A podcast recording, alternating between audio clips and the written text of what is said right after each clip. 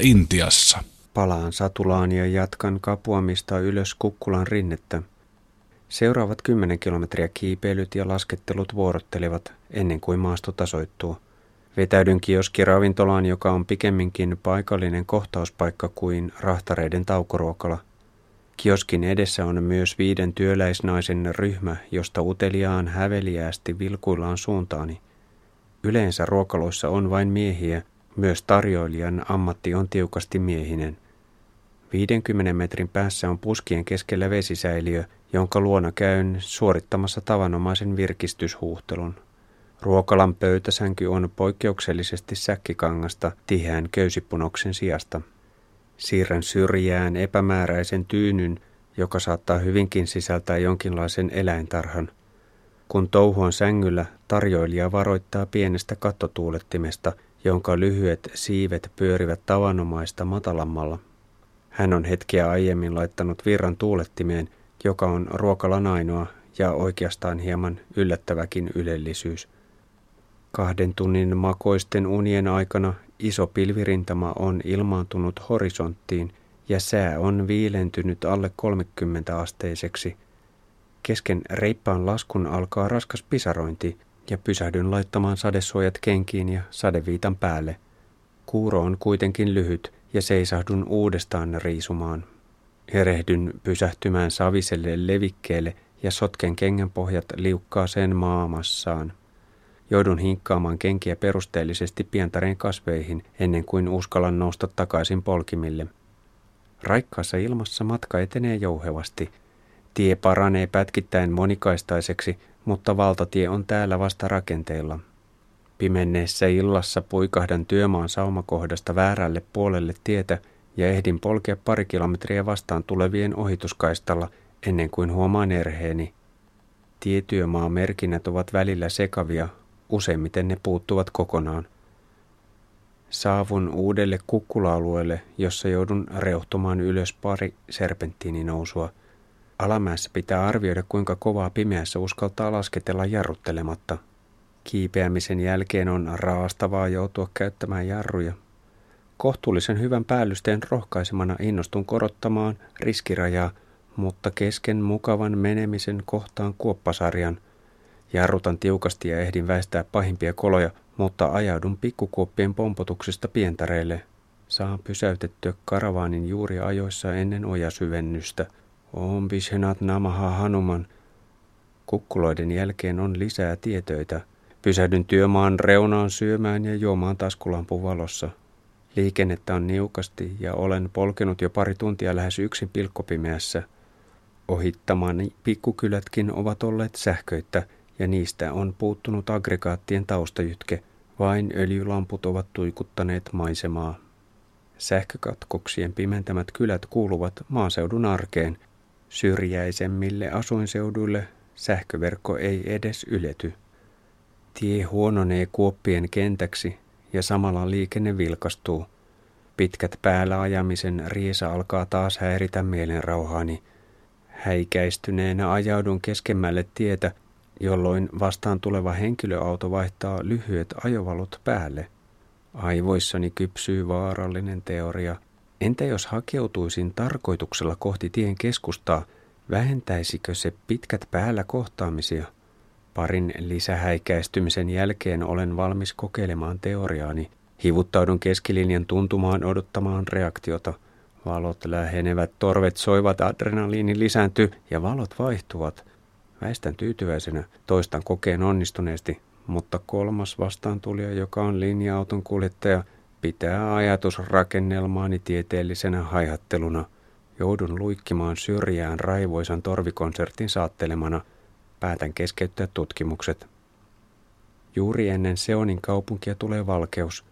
Kirkkaasti valaistu sähkönjakelukeskus ilmaantuu pimeyteen kuin science fiction elokuvan avaruustukikohta – Löydän vaivatta Lahden kokoisen kaupungin keskustaan. Durkaalttareita on siellä täällä ja lapset laulavat ja tanssivat rumpumusiikin tahdissa.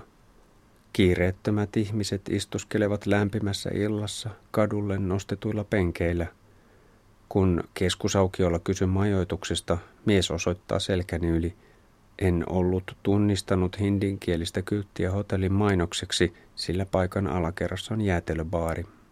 Vastaanoton jäätelömyyjä ei halua, että työnnän pyöräni aulan takaosassa olevaan sotkuiseen varastoon. Yritän selvittää, että voin kantaa pyörän huoneeseen, mutta sekään ei sovi nuorelle miehelle. Kieliongelmat eivät auta yhteisymmärryksen löytymistä, mutta jäätelöbaariin kertynyt parikymmenpäinen yleisö painostaa miestä suostumaan ja saan jättää pyörän aulaan portaikon alle – Rahtaan tavarani neljänteen kerrokseen kapeita ja jyrkkiä portaita pitkin. Nyt on kiire illalliselle, sillä on jo myöhä. Ostan ensin aukion herkkukärrystä seesamisiemen tankoja, joita en ole aiemmin nähnyt missään. Niitä on myynnissä durgajuhlien vuoksi. Ruokalaa ei tahdo löytyä vanhan kaupungin kujota ja kysyn neuvoa vastaantulijalta, joka on metsähallituksen virkamies. Hän opastaa paikkaan, jonka ohi olen jo kulkenut. Metsähallinnon virkailija auttaa vielä tilauksen teossakin, ja hän suosittelee malaikofta annosta muun ruoan lisukkeeksi. Sopivan tuliset vihannespyörykät ovat herkullisia, ja ne tuovat mukavaa vaihtelua vakiintuneeseen ruokavaliooni. Tarjolla ei ole pullotettua juotavaa, mutta minulle haetaan kioskista Bislerin mineraalivettä – 1980-luvulla Bisleri oli niin suosittu merkki, että se sanana merkitsee yhä pullovettä, vaikka markkinoilla on nykyään lukematon määrä eri valmistajien vesiä. Palaan aukiolle, jossa ison Durgalavan rakentaminen on kesken. Sähkömies asentaa valoja ja toinen mies testailee äänentoistoa. Raahaudun hotellin raskaat portaat ylös. Huoneeni on avara, mutta hämärästi valaistu. WC on tunkkainen ja synkkä. Lakanat ovat vaihdettu todennäköisesti joskus syyskuun alkupuolella. Seuranani on vaihteeksi myös TV, mutta jaksan hädin tuskin katsella uutisia. Kotimaan aiheissa kerrotaan uudesta lainsäädännöstä. Julkisiin rakennuksiin tulee tupakointikielto. Delissä toimittaja kyselee kadulla röyhytteleviltä miehiltä, mitä nämä ajattelevat rajoituksesta. Kukaan ei ole kuullutkaan aloitteesta – Otoksessa kaksi pitää kieltoa hyvänä, kaksi huonona ja yksi epäilee toimittajan uunottavan. 3. lokakuuta, perjantai, Seoni, Nagpur, 130 kilometriä kautta 1645 kilometriä, 17 euroa, Maharashtra. Pureskelen manteleita, kun olen silmäkulmasta huomaavinani liikettä – Epäilen havaintoani, sillä olen juuri noussut, eivätkä aamut ole päivän terävimpiä hetkiäni, mutta sitten liikahtaa muovipussi, jossa säilytän karttaa, ja sieltä säntää lattian ylitykseen pieni harmaa hiiri. Vieras katoaa. Ulkoa alkaa kantautua Bollywood-musiikkia, kun Durgalavan viimeistely jatkuu aukealla. Aulassa jäätelöbaarihotellin ylösvedettävä metalliovi on vielä kiinni, eikä vastaanoton nuorukaista näy. Kiipeän ylös sotkuiselle kattoterassille huhuilemaan. Löydän harvinaisen törkyisen huoneen, jossa on ruoan tähteitä siellä täällä pöydillä ja lattialla. Kun palaan alas, nuorukainen seisoo toisen kerroksen tasanteella ja tulee avaamaan oven. Hän rupeaa siirtämään tavaroitani saman tien kadulle, vaikka olisin mieluummin kasannut kuorman sisällä varjossa ja vasta sitten taluttanut pyörän matalaa luiskaa ulos en ryhdy vänkäämään. Kello on jo kohta kymmenen, kun väännän kuormasiteitä tiukalle ja hiki juoksee otsalla. Päivän reality show on alkanut. Joudun säätämään vielä jarrujakin ja ihmeteltävää riittää. Kyselen yleisöltä reittiä National Highway 7 kohti Nagpuria, mutta kukaan ei sano mitään. Lähellä istuu maassa aurinkovarjon suojassa nelikymppinen raajarikko, joka myy sanomalehtiä – Kadulle levitetty kangas on hänen myyntipöytänsä. Mies osoittaa kädellään nurkan taakse maantien suuntaan. Pidän ensimmäisen tauon jo 12 kilometrin jälkeen, sillä olo ei ole paras mahdollinen ja pahde käy päälle. Tasangon jälkeen tulee reippaita serpenttiininousuja, jotka vievät tuuhean metsäiselle kukkula-alueelle. Olen viidakkopoika Mowglin maisemissa.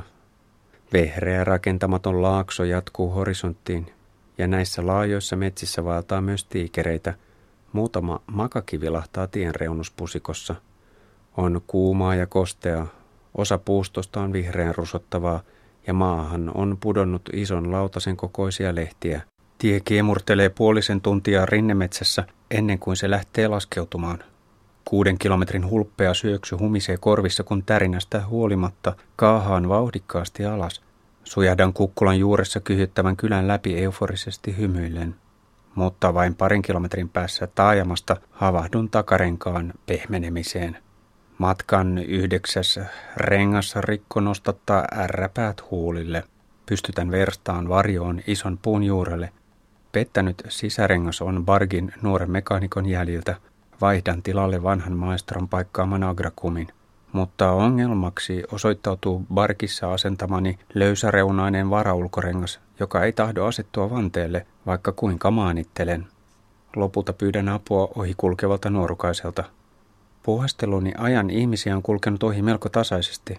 Enimmäkseen maatyöläisiä ja koulupoikia sekä tyttöjä, mutta yllättäen kukaan ei ole pysähtynyt ihmettelemään. Vasta kun pysäytän nuorukaisen, niin innokasta yleisöä rupeaa kertymään. Myös joku tärkeä paikallinen vaikuttajahahmo seisahtuu moottoripyörän päältä kommentoimaan rengastyötä. Joidenkin ylempikastisten johtajahenkilöiden asenteessa on niin silmään pistävää tilan ja tilanteen hallinnan varmuutta, että heidät erottaa muusta väestä nopeasti parin repliikin jälkeen. Lisäkäsien avulla ulkorengas sujahtaa vaivatta vanteelle ja olen jälleen nopeasti satulassa. Koululaisia tulee ryhmissä lisää vastaan, myös adivaasityttöjä. Koulutus nostaa adivaasiyhteisön statusta, mutta samalla se etäännyttää vuosituhantisesta elämänmuodosta yhä kauemmaksi – Kaikilta osin adivaasien lähentyminen hinduyhteisöön ei ole hyvä asia, koska omissa oloissaan eläneet heimoryhmät eivät ole joutuneet kärsimään kastittomien tavoin yhteiskuntahierarkian ankaruudesta.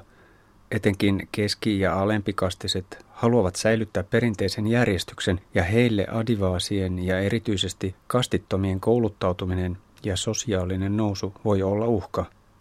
Ennen matkaa puhjenneet kristittyjen vainot Orissan osavaltion syrjäisillä kukkula-alueilla jotka sijaitsevat nelisen sataa kilometriä reitin itäpuolella, liittyvät juuri tällaiseen hierarkian tasapainotilan muuttumiseen. Kristinuskon kääntyminen on yksi tapa, jolla kastittomat yrittävät kohentaa sosiaalista asemaansa ja päästä eroon perinteisestä rakenteellisesta väkivallasta. Intian kristitystä yli kaksi kolmasosa on kastittomia ja adivaaseja.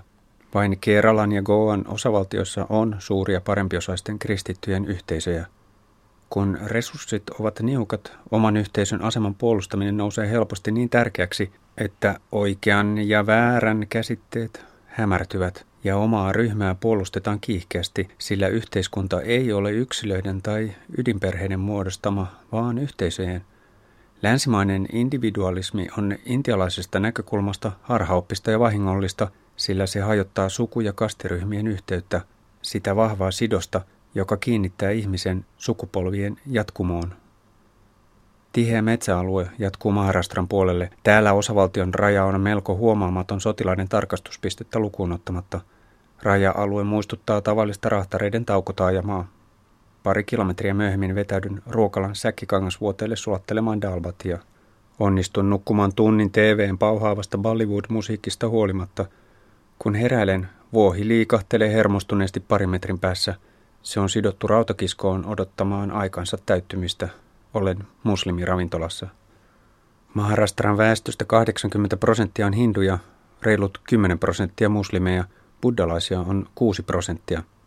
Vähän Suomea pienempää aluetta asuttaa noin 100 miljoonaa ihmistä. Asukastiehys on yli 20 kertaa suurempi.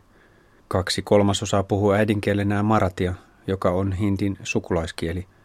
Osavaltio on Intian vauraimpia ja se on houkutteleva muuttokohde – Seutujen väliset erot osavaltion sisällä ovat suuret, sillä teollisuus keskittyy isoihin kaupunkeihin ja länsirannikolle. Mumbai on koko Intian taloudellinen pääkaupunki. Tie kulkee rehevän metsän keskellä, papukajoja lentelee puissa ja apinalaumat istuskelevat siltojen kupeissa. Illan hämärtyessä sammakoiden kurnutus ja kaskaiden siritys voimistuvat rauhoittavaksi taustamusiikiksi. Lämpötila pehmenee miellyttäväksi – Pidän viimeistä valoisan ajan taukoa puun juurella ja kuvaan kuivunutta puronuomaa, kun hyvän tuuliset nuoret muslimit pysähtyvät moottoripyörillään kummastelemaan touhujani. Kolmesta vain yksi on pukeutunut länsimaisittain.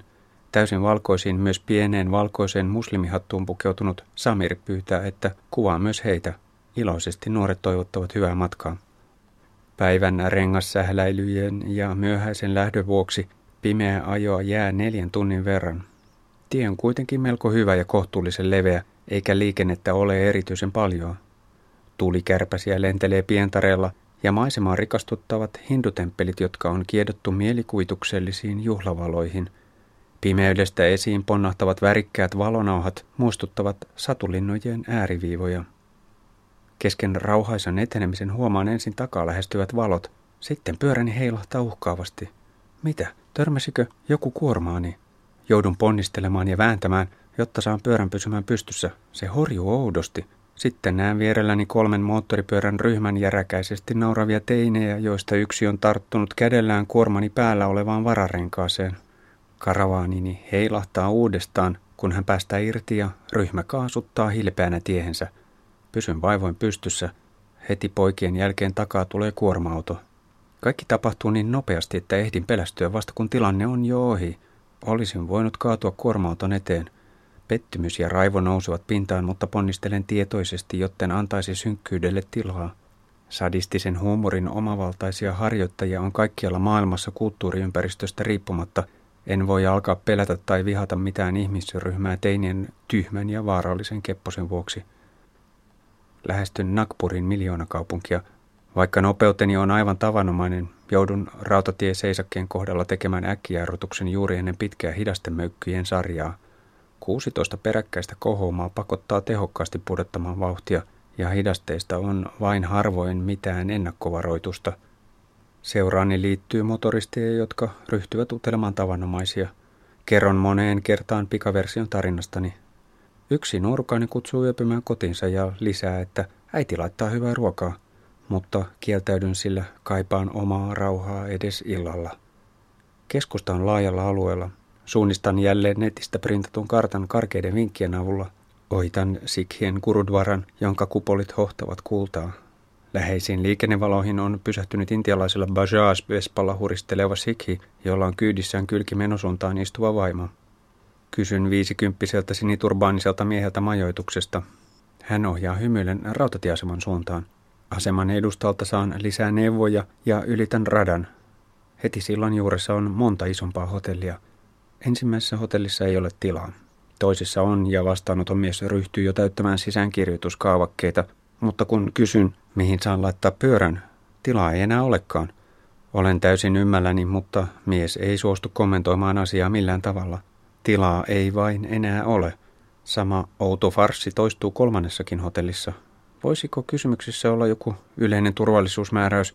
Onko jossain päin räjähtänyt polkupyörään asennettu pommi hiljattain – Samassa muistan, että kolme viikkoa sitten Delin pommeista yksi oli piilotettu pyörän satulan alle.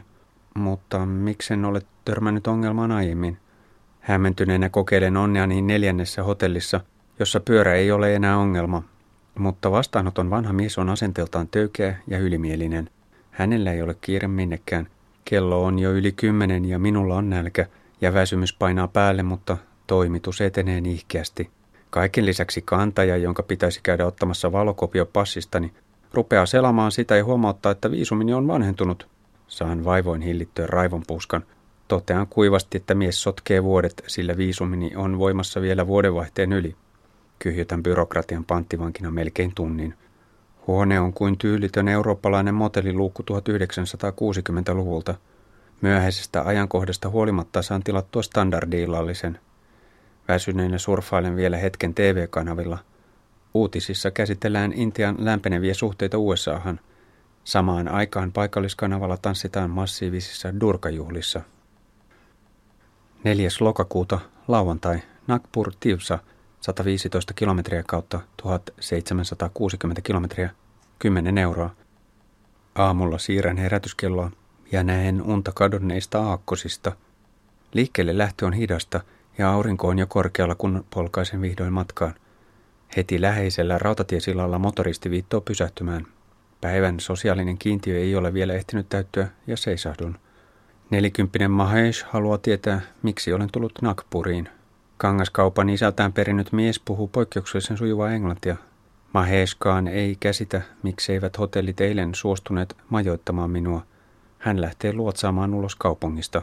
Nakpurin rakennuskanta on uutta, ja tiet ovat leveitä ja väliä.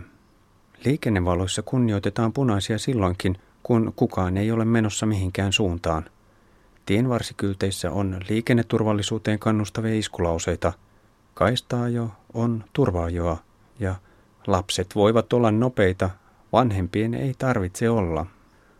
Ohitan kylttimaalareiden kojukeskittymän. Kukin artisti on asettanut esille näytteitä töistään. Informaatiomaalari on melko tavallinen käsityöammatti, sillä suuri osa mainoksista maalataan rakennusten seiniin tai sementtisiin mainospintoihin tai peltikyltteihin. Lisäksi kuorma- ja linja-autot sekä vespat ja polkupyörätaksit tuunataan käsin jumalkuvilla, elokuvatähtien hahmoilla, ornamentein, iskulausein ja rukouksin. Kuumuudesta huolimatta pääsen melko hyvin matkanteon rytmiin – Reittini kääntyy pois National Highway 7 kohti länttä ja ryhtyy seuraamaan National Highway 6. Viikossa olen edennyt puoleen väliin matkaa Varanaasista puuneen Miljan koululle. Lievistä vastoinkäymisistä huolimatta olen sinnitellyt suunnitellussa aikataulussa. Tiellä on kyljelleen menneitä kuorma-autoja tavallista enemmän. Keikahtaneista ajokeista kaksi on kaatunut tien leventämistyömailla – joissa vastakkaisiin suuntiin menevät kaistat ovat eri korkeuksilla. Tietyömailla kaistojen korkeusero voi olla puolitoista metriäkin, eikä asiasta edes varoiteta millään tavalla. Vetäydyn ajoissa maantieruokalaan. Ystävällinen vanha sikhi-ravintoloitsija pitää erikseen huolta, että saan kaiken tarvitsemani sujuvasti. Nukun pari tuntia ruokalan edessä katoksen alla. Herättyäni tulee autoilija jututtamaan – hän varoittaa, etten saa polkea öisin tai aikaisin aamulla, jolloin rattiin nukahtamisen riski on korkeimmillaan. Hänen mielestään kaatuneista kuorma-autoista suurin osa on mennyt nurin juuri nukahtamisen takia. Poljen tunnin ja sitten taivas synkkenee. Lähistöllä ukkostaa jo. Pysähdyn huoltoasemalle juomatavolle ja kysyn Bensamikolta rupeako satamaan. Pani nahi, hän sanoi huolettomasti. Vettä ei tule. Kilometrin kuluttua putoavat ensimmäiset isot pisarat. Saan hädintuskin ajoissa sadeviitan niskaan. Kuuro kiihtyy niin rajuksi, että jään seisoin odottamaan sen rauhoittumista. Vesi tunkee kypärän reiästä sisään ja rakeet rupeavat kopisemaan pään päällä. Parissa kymmenessä minuutissa sade hiipuu tihkuksi ja lähden viitta hulmoten eteenpäin. Viiden kilometrin päässä tie on aivan kuiva.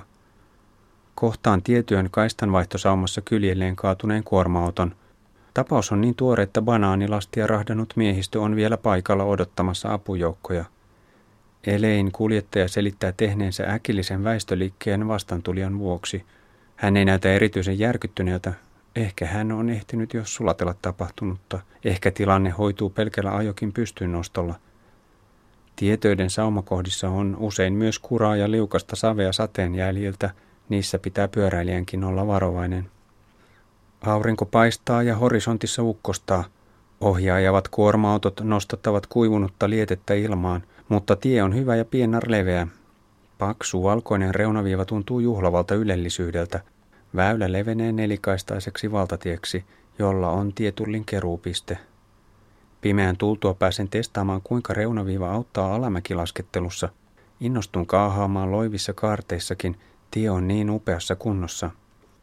Talegonissa pysähdyn kioskille kyselemään majoituksesta.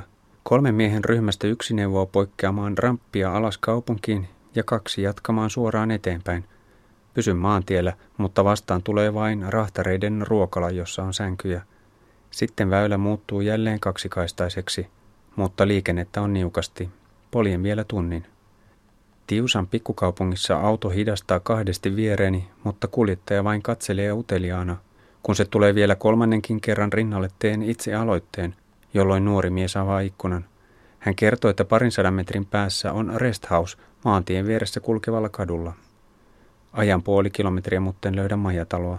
Kysyn neuvoa vanhemmalta mieheltä, joka osoittaa jo ohittamaan isoa puuta ja toteaa, että portti on sen kohdalla. Kyltti on vain Maratin aakkosilla ja rest house on pimeän puutarhan keskellä piilossa. Joudun taas huhuilemaan löytääkseni ketään – Paikalle tulee nuorukainen, joka kaivaa kännykän esiin. Lisää junioreita saapuu. Selvitän tarvitsemani huoneen, mutta missä on vahtimestari? Hetken pähkäilyn jälkeen käy ilmi, että vahtimestari seisoo kertyneen yleisön joukossa seuraamassa vaititilannetta. Mies reagoi vasta, kun puhun suoraan hänelle. Vahtimestari opastaa avaraan huoneeseen, joka on yli neljä metriä korkea.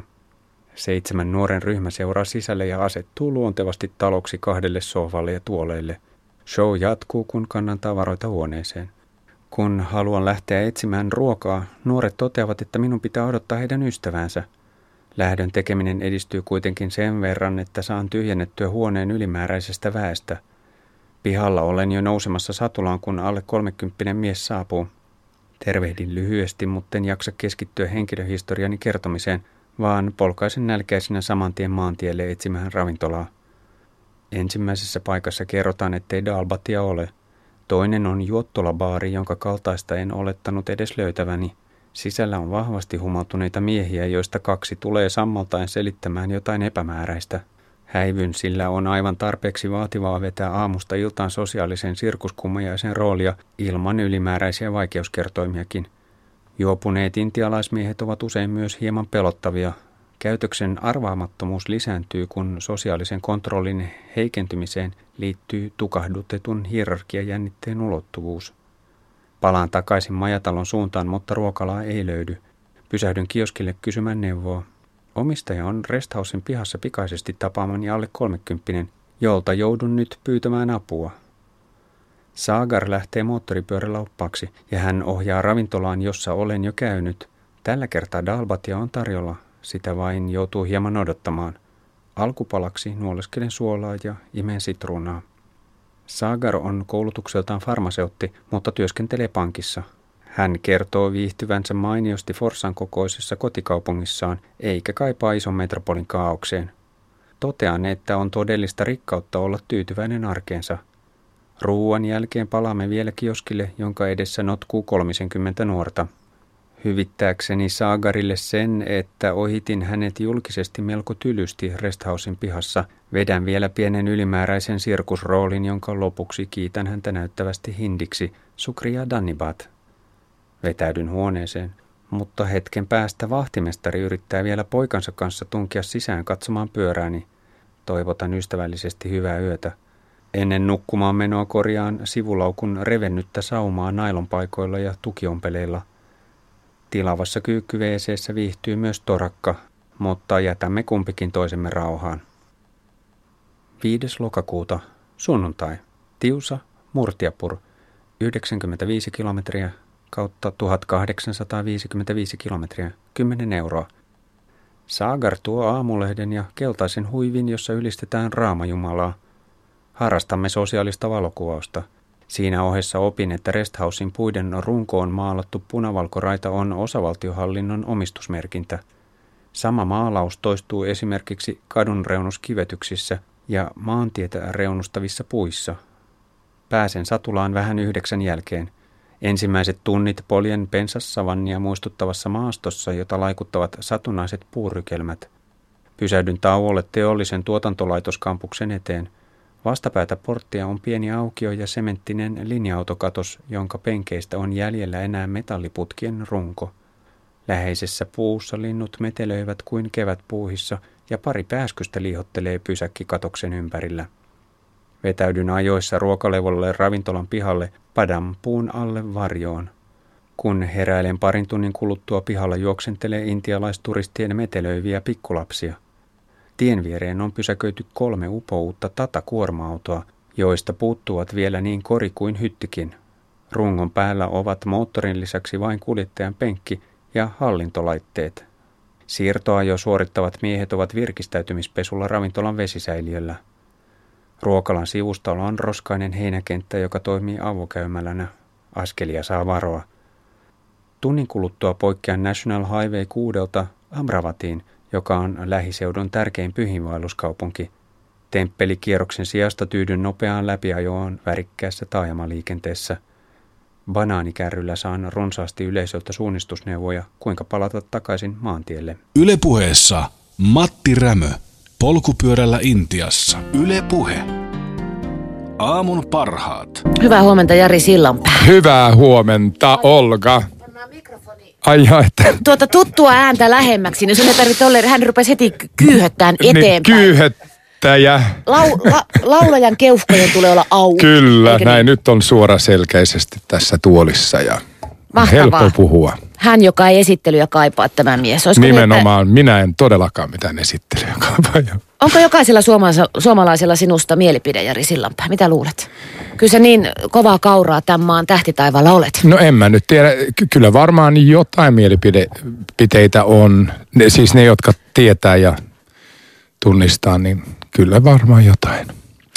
Mies, joka vei tangon kansan sydämet vuonna 1995, kun sinut kruunattiin ja sen jälkeen se onkin ollut sitten menoa. Sydämet on viety monin eri tavoin. Mm. Kukaan ei osaa tietenkään ikinä kuvitella minkään ikäisenä, mitä edessä on, ja sehän ihmisen elämässä on se armo. Mm. Mutta haaveilla aina voi, niin osais, olisitko sä ikinä, Jari Sillanpää, voinut miettiä silloin vaikka vuosituhannen vaihteessa, että olisi postimerkkiä ja olisi suurkiertueita, olisi puukenkiä. Niin. Ihan hulluja fanilaumoja, niin kuin, jotka rakastaa sua enemmän kuin omaa elämäänsä. No ei ikinä Niin. tietenkään. Ja se kuulostaa niin hassulta, kun sä ajattelet, että voisitko sä ikinä Jari Sillanpää, kun sä ko- pu- puhuttelit vaan koko nimellä, se kuulostaa hölmöltä. Kato, kun radiossa ei ole Jari. tota planssia.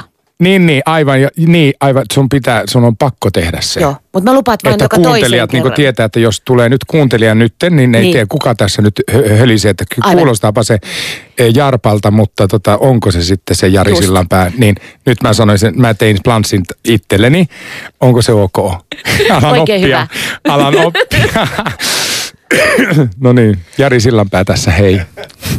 Me mietittiin työkavereiden kanssa sua tosiaan, tota, kun tämä tangokuninkuus ja sitten Suomen Ricky Martinina sä veit lantiot liikkeelle. Sitten sä oot tulkinut